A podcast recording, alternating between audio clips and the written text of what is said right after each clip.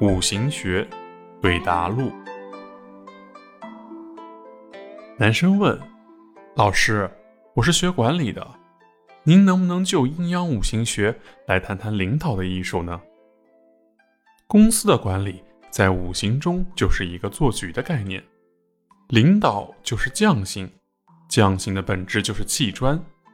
所谓砌砖。就是指将自己的精力和时间用在自己想要成就的事上，因此啊，安定从容是领导的必须素质，而其中最重要的就是一个“定”字。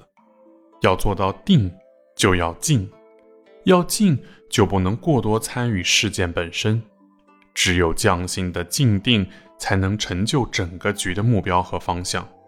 所以，唐僧是匠心。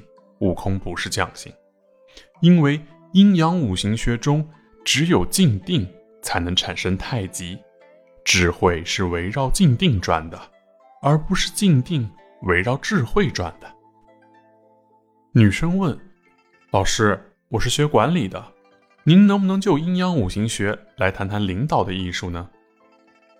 公司管理中的匠心啊，就是领导，而所有的匠心呢？都是阴，不是阳，也就是说，在管理中，沉于阴而显于阳是领导做事的原则。